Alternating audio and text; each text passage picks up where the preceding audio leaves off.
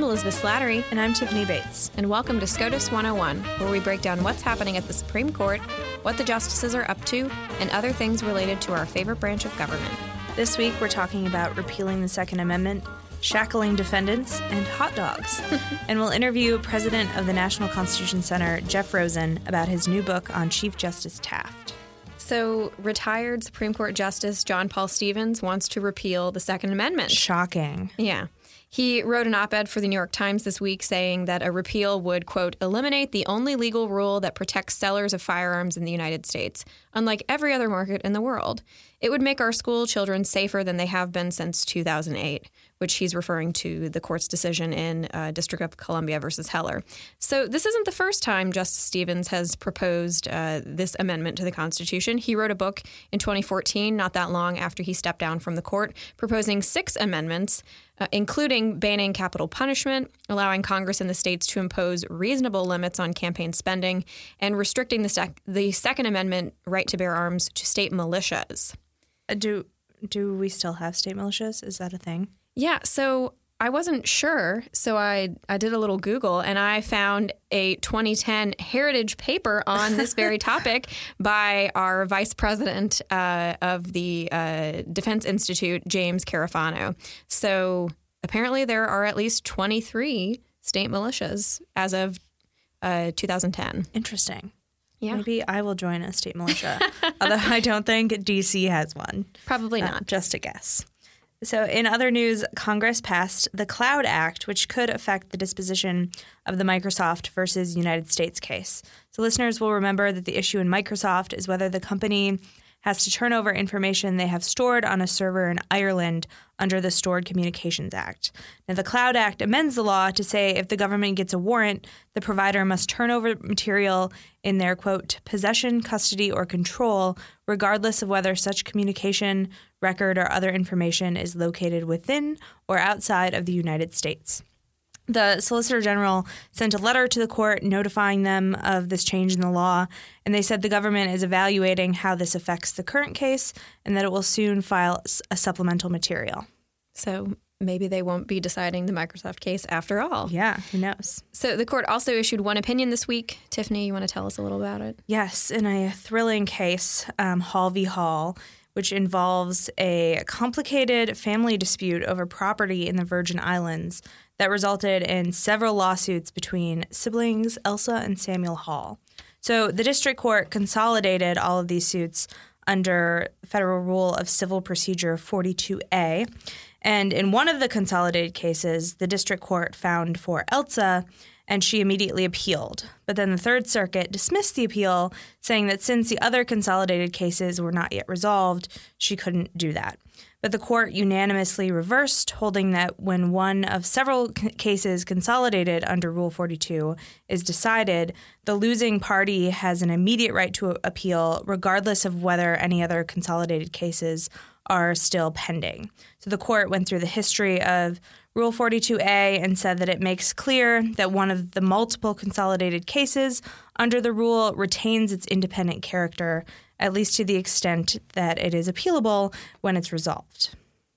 So, kind of a dry sounding case, but probably has uh, implications for the administration of uh, of the law across the country. Anyway, the court also heard oral arguments this week in several cases. One is United States versus Sanchez Gomez, which we've previously discussed on the podcast. This case deals with the federal district court in Southern California and its policy of shackling all criminal defendants during pretrial proceedings that are not in front of a jury. So the court adopted this policy on the advice of the U.S. Marshals Service after there were several instances of courtroom disturbances, including a brawl between two defendants and a stabbing. Oh my. Yeah. About half of the federal courts have some sort of shackling policy, such as using leg restraints. Uh, the California District Court here had a five point policy that included handcuffs, leg irons, and chains. So the Ninth Circuit Court of Appeals decided that this policy violates the Constitution. And at the Supreme Court, the federal government argued that the appeals court didn't have the authority to review this policy because it wasn't a final order subject to review.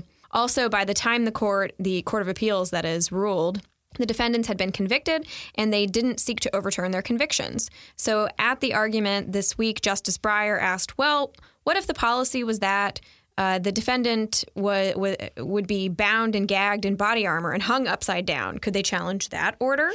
and Justice Kennedy suggested defendants uh, maybe should bring a civil class action suit against uh, the Marshal Service. And then Justice Alito wanted to know if somebody could immediately appeal shackling in the courtroom, could that apply to shackling in prisons? And the lawyer for the challengers responded that the courtroom is a sacred space and judges should ensure the dignity, autonomy, and liberty of defendants. Yeah, I don't. Isn't the point like to take away their, Their liberty, liberty? in these situations? And also, like, there's no stabbing in sacred places. So, I mean, this seems like a pretty sensible, Yeah. sensible thing to prevent that. So we'll see what happens there. The court also heard argument in Benisek versus Lamone, which could also be titled Partisan Gerrymandering, the sequel. Um, but this time it's the Republicans who brought the challenge. So a couple of months ago, the court heard a challenge to Wisconsin's entire redistricting map, but only one Maryland district is being challenged in this case. Um, Republican Congressman Roscoe Bartlett, who served for 10 terms in Congress, lost his election to Democrat John Delaney, who's now running for president in 2020 of there's a lot of wacky candidates out of Maryland. I know you live there, but I'm sorry. um, but this happened after the Democratic state legislature redrew Maryland's map to include part of the DC suburbs, which brought tens of thousands of Democrats into his district. So, unlike the Wisconsin case, the plaintiffs in this case have made a First Amendment retaliation claim. They claim the Democrats specifically intended to dilute the votes of Republicans because of their support for Republican candidates in the past.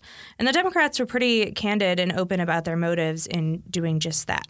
But the major question is what exactly the plaintiffs need to show to for their case to continue. So I saw on Twitter that there were protesters outside of the court uh, for this case, and lots of them had cutouts of the different Maryland districts that had Yeah. googly eyes. with eyeballs. Yeah. I don't know the, the exactly the point of that, but they were kind of I guess to show how gerrymandered the districts are because they are, you know, very, very interestingly drawn. yeah, but I don't know the point of the eyeballs. Oh, the eyeballs. Yeah. I don't know. Give them personality. I, I like googly eyes. Let's put them on everything. anyway, uh, Stephen Colbert recently interviewed Justice Ginsburg about her workout routine, and a pressing question came up in the course of their discussion Is a hot dog a sandwich? So, Tiffany, I know you have a different view on this from me, but first, let's agree to the definition of a sandwich.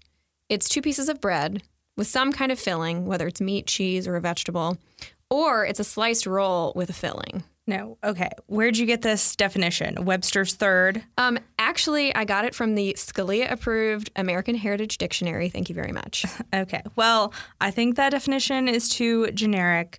I would add that it has to have a horizontal orientation because otherwise a taco could be a sandwich under that definition. Like the bread, no matter if it's separated or not, has to be roughly at the top and the bottom. None of this like side business like a hot dog.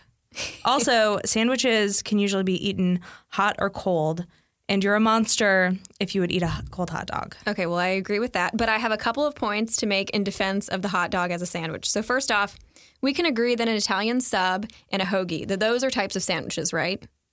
Yes, and they're Okay, also okay. Then a hot dog is also a sandwich. They're No. basically the same kind of roll. to, to say otherwise is just anti German bias since the hot dog or the Frankfurter originated in Germany. okay.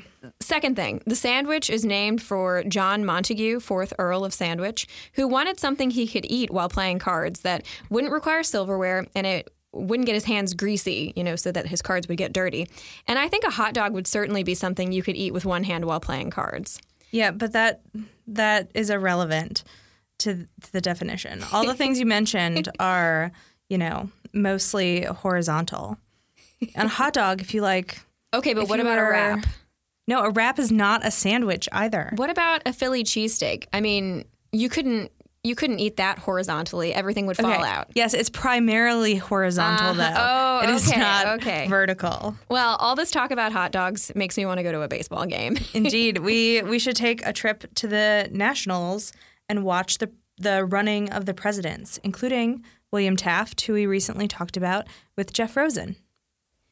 Jeff Rosen is the head of the National Constitution Center, a law professor at George Washington, and author of the forthcoming book, on Chief Justice Taft. He also hosts the We the People podcast for the National Constitution Center. Welcome to SCOTUS 101, Jeff. Thank you. It's wonderful to be here. So, as I mentioned, you head up the, the Con- National Constitution Center based in Philadelphia.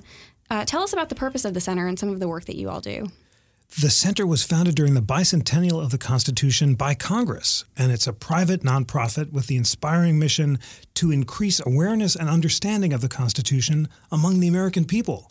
And we fulfill that by bringing together the best conservative and liberal voices to debate every aspect of the Constitution on all media platforms. So, as you said, we have this great We the People podcast where every week I call up top liberal and conservative scholars to debate the constitutional issue of the week. We have this amazing interactive Constitution that I want your listeners to download. It's gotten 15 million hits. It's wow. co sponsored by the Federalist Society and the American Constitution Society, and they've nominated scholars to write about every clause of the Constitution, describing what they agree about and what they disagree about. And finally, we're this beautiful museum of We the People in Philadelphia on Independence Mall, right across from Independence Hall, where the Constitution was drafted.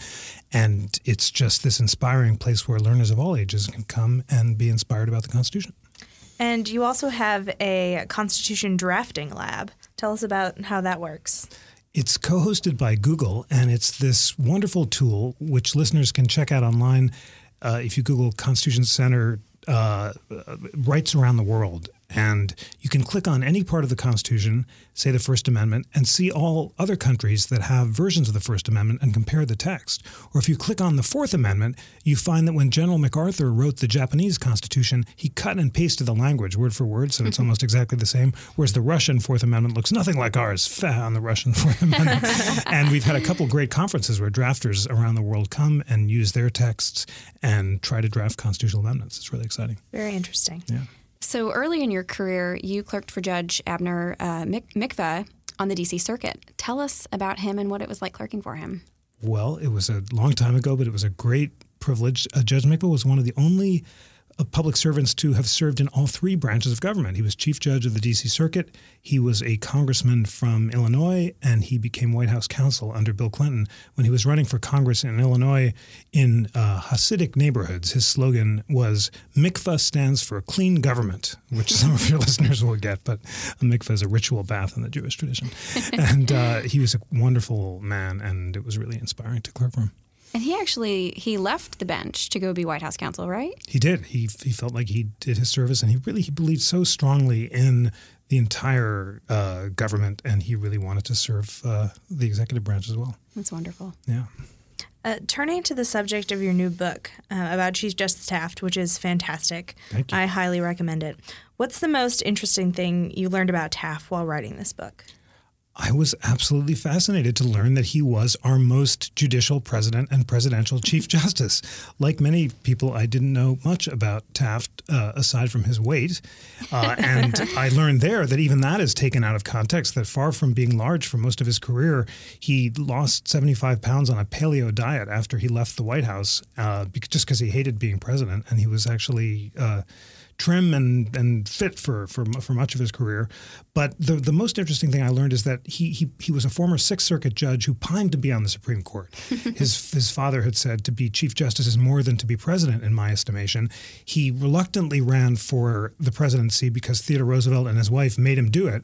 And as president, he approached every decision in constitutional terms, asking, uh, does the Constitution explicitly allow this action, unlike his predecessor Roosevelt, who said the president could do anything the Constitution didn't forbid? Mm-hmm. And that led to his crusade to put all of Roosevelt's activist executive orders on firm grounds by persuading Congress to enact them, from the environment to tariff policy to international and foreign uh, policy.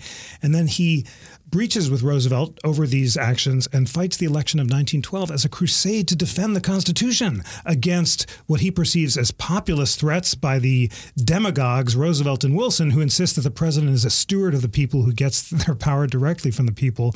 He loses, but then he goes on to become one of our most distinguished Chief Justices because of his incredible administrative skill. He establishes the judicial branch as an effective, functioning challenge to the uh, presidency and Congress. He builds the Supreme Court building. He gives the Supreme Court control over its own docket, and he's admired by uh, our current Chief Justice John Roberts as well as by many others. So I think he is an inspiration for uh, both uh, conservatives, liberals, and libertarians who are concerned that the presidency has exceeded its constitutional bounds. And of course, from President Obama to President George W. Bush to our current president, uh, both sides have argued that the presidency has, uh, in its imperial aspirations, transcended the boundaries the framers envisioned. Taft presaged these criticisms. And if you want an example of a president who's guided by the Constitution above all, please turn to William Howard Taft.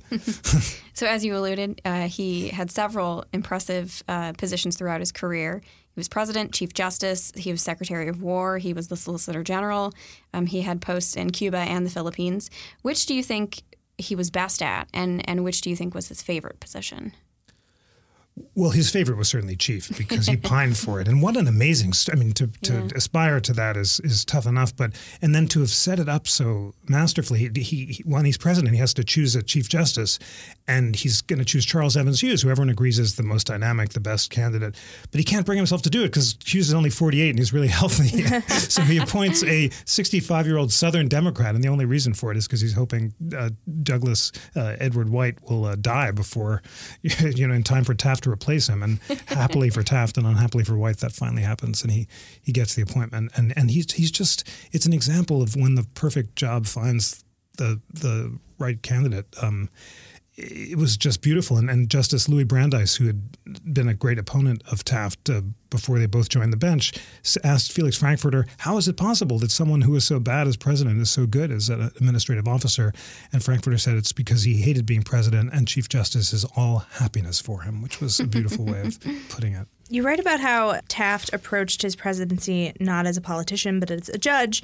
And so what are what are the main takeaways from how that affected mostly his presidency um, and why he's kind of remembered as a, a mediocre president while he's remembered as you know the great a great chief justice I think mediocre is fair. He's sort of right in the middle on most of the surveys, around 22. Not not the best, not the worst, but like Goldilocks in the in the middle. Uh, and I think w- what he teaches us is that his vision, which is that the president cannot be, uh, play a part for popularity, as he put it. He told Archie Butts, "I will not play a part for popularity. If the people disagree with my actions, so be it." That may be very principled for a judge, but it's not a great stance for a president. A president has to exercise some popular leadership. And Taft's passivity in battles over the tariff, for example, which is so relevant for today, was very principled in the sense that he felt that Congress had to lower the tariff. It wasn't up to the president. And he could propose, but it was he didn't want to interfere with legislative determinations. And by being completely passive, he basically got rolled and allowed a stand pat protectionists in Congress to water down his revision bill so the final product satisfied no one. Um, so uh, the founder's conception of a presidency occupied by wise statesman, and that was their vision, who would uh, filter popular passions and encourage thoughtful deliberations is all very well. And Taft really tried to embody that. But especially in the progressive era, when new technologies like the initiative and referendum are making direct democracy possible, and the uh, 17th Amendment is allowing the direct election of senators, the founder's conception was no longer consistent with effective popular leadership. So that that was why he's viewed as mediocre. But but on the other hand, it really is meaningful and important nowadays, especially that both sides are recognizing the dangers of direct democracy. We're understanding that the founders created not a direct democracy but a representative republic. That Madison's central concern was that factions, which he defined as majorities governed by passion rather than reason, would not serve the public good uh, all of this is being exacerbated by social media. Suddenly, the Taftian conception of a president that is like the Senate, a sort of uh, filter on popular passions, is more relevant than ever. so, as you mentioned, Taft set his sights on becoming Chief Justice early in his career, and he had a few opportunities to become a justice that he passed on. So, tell us a little bit about how he achieved his, his lifelong dream of becoming the Chief Justice. Well, as you say, he really wanted to accept Theodore Roosevelt's repeated offers to be on the Supreme Court. But they came while he was serving as governor of the Philippines. And you asked what his best job was. His best was chief, but his second best was governor. He was surprisingly effective there because he was a kind of Solon, a constitution giver who, unconstrained by the need for popular approval, could make laws, create an education system, uh, bring in uh, the Filipino people into government, and he was so revered that when he, uh, you know, threatened to leave to take a Supreme Court post or to become Secretary of War, the crowds are demonstrating "Queremos Taft! We want Taft!" It's it's the only popular demonstrations that he ever experienced in his life. So basically, he felt he had a great sense of duty, and he felt that he had a duty to the to the Filipino people to stay there.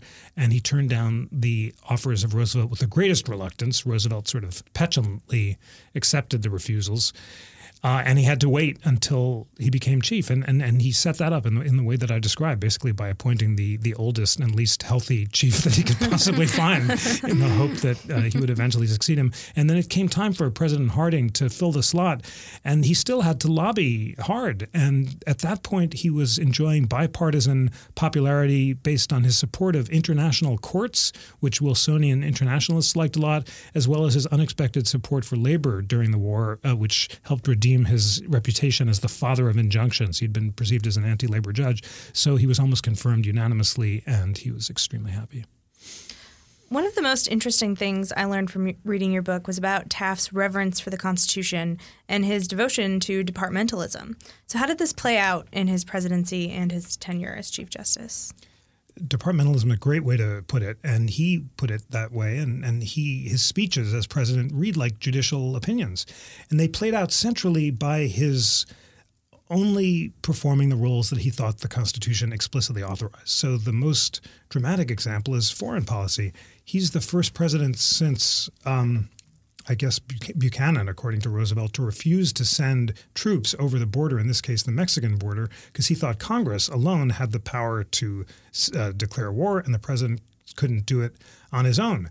Uh, his whole party is clamoring for troops. A more pandering president would have done it, but he thinks the Constitution forbids it. In this sense, he's different from Polk, who had sent troops over the border insisting that Mexico acted first, provoking a young Congressman, Abraham Lincoln, to demand that Polk identify the precise spot where the Mexican troops had crossed the border, earning him the, link, the nickname Spotty Lincoln. So, so in foreign policy, that's tremendously impressive. Um, he, he, he does pass the Canadian Free Trade Agreement, which would have been the greatest achievement of his presidency, but the Canadian voters ultimately rejected it because of a gaffe that he made. Uh, Michael Kinsley, the, the great journalist, said in D.C., a, a gaffe is when you tell the truth. And Taft wrote to Roosevelt, boy, if the Canadians sign this opinion, uh, they're going to basically be an adjunct to the U.S. because it's going to favor our trade so much. And that went viral on the wires. And in a Brexit-like vote, the Canadian voters rejected it. So that was his, his foreign policy. Um, w- when it came to the legislation, it's so dramatic what he did with the tariff. So he campaigns, the central, the Republican platform is waffling on the issue because the party is divided. Pro- progressive Republicans want to lower the tariff, which favors East, Eastern manufacturers over Western farmers.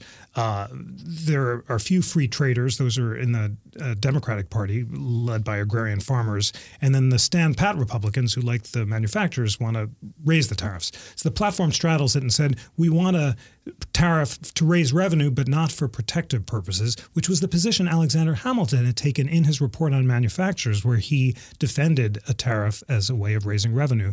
Uh, but so Taft um, comes time, he, he campaigns, he says, I will immediately call Congress into a special session to lower the tariff. That's exactly what he does in his inaugural address. He said, I promised I'm going to do it, and I do it. A few days later, he calls this special session and he sends a 300 word message to Congress. And all the people are waiting expectantly for this message. They think it's going to be a great state paper. And he said, As I said in my inaugural address, I think you should lower the tariff. If you want any more information, read what I said in my inaugural address.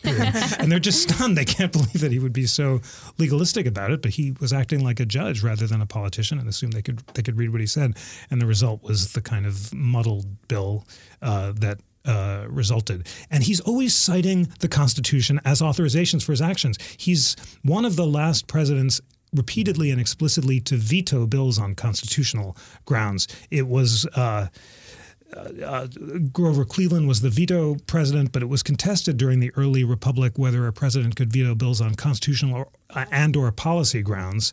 And Taft maintains the old tradition that constitutional vetoes are necessary, and he vetoes a bill uh, involving interstate uh, transport of liquor on his last day in office in March 1912 uh, because he thinks that it violates the Commerce Clause of the Constitution. He's a dream for wonks of all kind, which I hope all listeners to this great podcast are like are We the People listeners, um, in that he justifies his decisions as president by pointing to the precise clause of the Constitution that justifies the action. The, the constitutionalists in Congress who have introduced a bill demanding that the president do that, a Taft should be their hero because that's exactly what he did. And you, if you're really uh, uh, t- totally devoted to the constitutionalist cause, his speeches are collected in eight volumes, and you can get them, and they're not easy reading, but they they reward uh, the the lover of the Constitution just because he's so precise, always about demanding explicit authority for presidential actions. That's wonderful.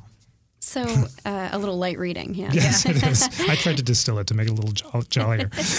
uh, so as Chief Justice, Taft had a clear vision for the court, and he brought about several changes, and you've alluded to a few of these. Uh, can you tell us about what you think were the most significant changes under his leadership?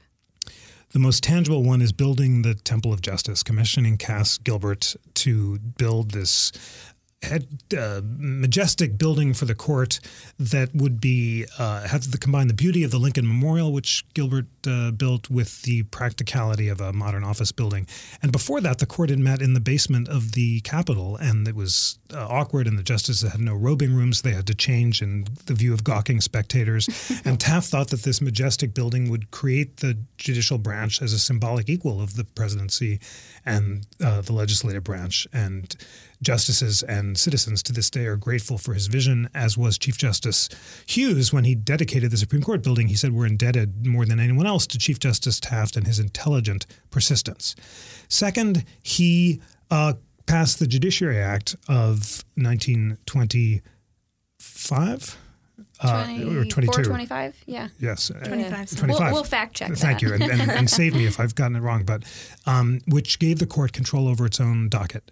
And that was a huge change. Before that, the court had to hear any uh, cases that were presented to it, which led to a lot of technical opinions about uncontroversial matters that no one cared much about. and by allowing the court to focus on important constitutional questions or disputed areas of federal law, Taft dramatically uh, reduced uh, the number of cases the court heard and also their significance. Um, but it, this act had an un- inadvertent effect. Taft was the greatest chief since Marshall in terms of building consensus. He really thought majority uh, uh, opinions were important. He wanted to suppress dissent, including his own, in the interests of the court's institutional legitimacy. And during the early part of his tenure, the unanimity rate was at an all time high, uh, 80% or so. Um, and this was a testament to his collegial leadership. After the Judiciary Act passed, the unanimity rate declined because the cases became more controversial. And mm-hmm. we're seeing that to this day that once uh, you're taking cases on which the lower courts disagree, uh, unanimity is harder to achieve. And then his final really important uh, reform was the Judges Act that created uh, the, the cir- circuit courts and what he considered a sort of flying squadron of district judges who could uh, ride circuit and take on the court's administrative burden. The federal courts were very overburdened by prohibition, which was mm-hmm. clog- the war on booze was clogging the courts, and by mm-hmm. increasing the number of judges and also the speed with which they disposed of opinions, he made the court a fully modern, administrative, efficient branch, which allowed it to protect property rights, enforce constitutional boundaries, and to defend individual liberty, which he thought was incredibly important.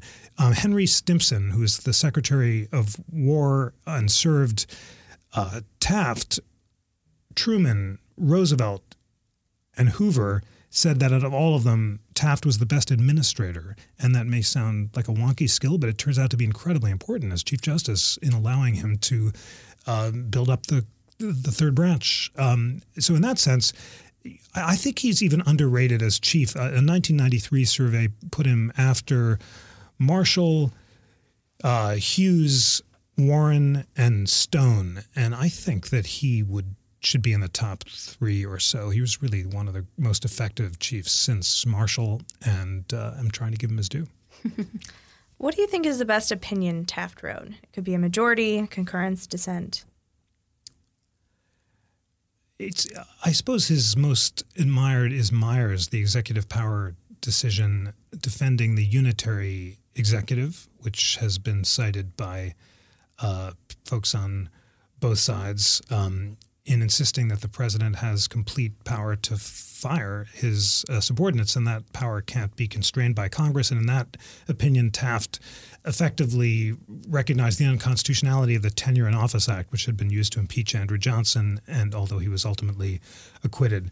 The counterargument is that Justice Brandeis, my other hero, who had the last guy I wrote a book about, said in the in the Humphreys executors case that Taft had oversimplified executive power and that quasi-independent agents like the Federal Trade Commission and so forth should be able to be insulated from executive firing. So it's it's an extremely important and influential opinion, although it has its uh, uh, critics. So, can you clear something up for us? Is it true that Taft got stuck in a bathtub? He almost certainly didn't get stuck in a bathtub. the source for that scurrilous rumor is Ike Hoover, who is the longtime White House usher, but uh, it hasn't been confirmed by any other source. And Archie Butt, his aide, is always writing about him. And in Butt's account, he's always getting in and out of. He did seem to like to take baths, so he got in and out of baths a lot and was dressing. But he um, he didn't seem to get stuck in one. The, but people were obsessed with Taft and baths. It became a pop cultural meme, and citizens of Glenwood Colorado, Glenwood Springs, invite him to put on a specially constructed bathing costume so they can watch him bathe. And people are always making cruel jokes about Taft and baths. And then finally, when he leaves the presidency, he does, in fact, overflow a bathtub in New Jersey, and the water goes on the diners below, and everyone has a good laugh about it. And Taft looks at the ocean the next day and says, Someday I'll get a piece of that and it won't overflow anymore. So it, it's, it's, it's, you know, it, it is sad, and it's it's weightism, and it is um, would not be tolerated today, mm-hmm. and it's a sign of uh, the cruelty and uh, sort of brutality of pop culture that even in his day Taft was reduced to his appearance. The other thing that's uh, quite striking is that Taft had a disorder we would now call it called obstructive sleep apnea. When he was mm-hmm. really heavy, he couldn't sleep through the night, and every few minutes he would jar awake uh, with a start, and as a result, he would just fall asleep in public all the time mm-hmm. at speeches at the opera and meetings with the chief justice, and his aides would have to prod him awake. Uh, once he lost the weight, he lost the sleep apnea, and he was alert and focused. I think now we would recognize this as a disability and have sympathy for it then people just made fun of him. And he he dealt with it well. He did tell lots of good jokes on himself, and his mm-hmm. the jokes are legion in in the Chief Magistrate and His Powers, which is a wonderful book that I recommend to your listeners. It's one of the best books on the presidency and the Constitution ever written. And very clearly, when Taft is about to teach at Yale, he sets out his lectures on what the president's powers are, but he also tells some good jokes, including a woman who comes asking that her son be admitted to West Point, despite the fact that he has some physical shortcomings. Taft, as Secretary of War, says, okay, he can be admitted. And the woman looks at him gratefully and she blurts out, Mr. Secretary, you're not half as fat as they say you are. so he tells that himself. And then there's the even more, there are a bunch of them, uh, but the most famous one is when he, he tells uh, Secretary Stimson that he's had a long horseback ride up the mountain on a foreign trip. And Stimson cables famously, how is the horse? But I'm bump. So so he, he you know he learned to mask the the pain of being made fun of through mm-hmm. humor, and he was good humored, but it couldn't have been fun. And uh, it's good that today we would not tolerate that sort of thing.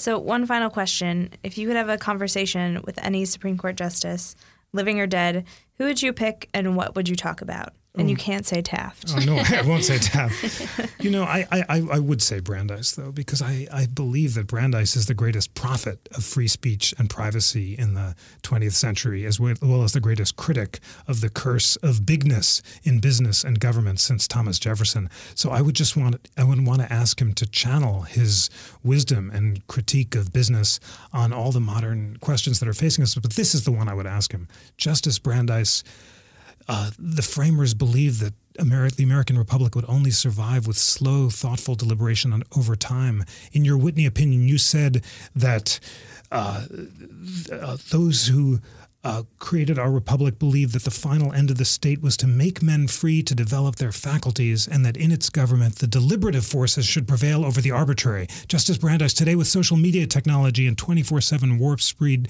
dialogue, the deliberation that you and Jefferson and the founders praised is under siege. Justice Brandeis, how can we revive that vision of uh, thoughtful deliberation for the future of the American Republic. And I would be very eager for his wisdom on that answer. That's great. Definitely. Well, we'll wrap up with a round of Supreme trivia. Taft edition. All right. Are you ready for a few questions? I hope so. We tried to avoid getting these from your book. Uh oh, then, I- then I may get them wrong. First question. Okay. Which sitting Supreme Court justice lobbied President Harrison to appoint Taft to the Sixth Circuit? And I can give you a hint if you'd like one. Please do. He was from uh, a neighboring state of Taft's home state of Ohio. This is just going to be hopeless. I'm going to tank all of these trivia questions.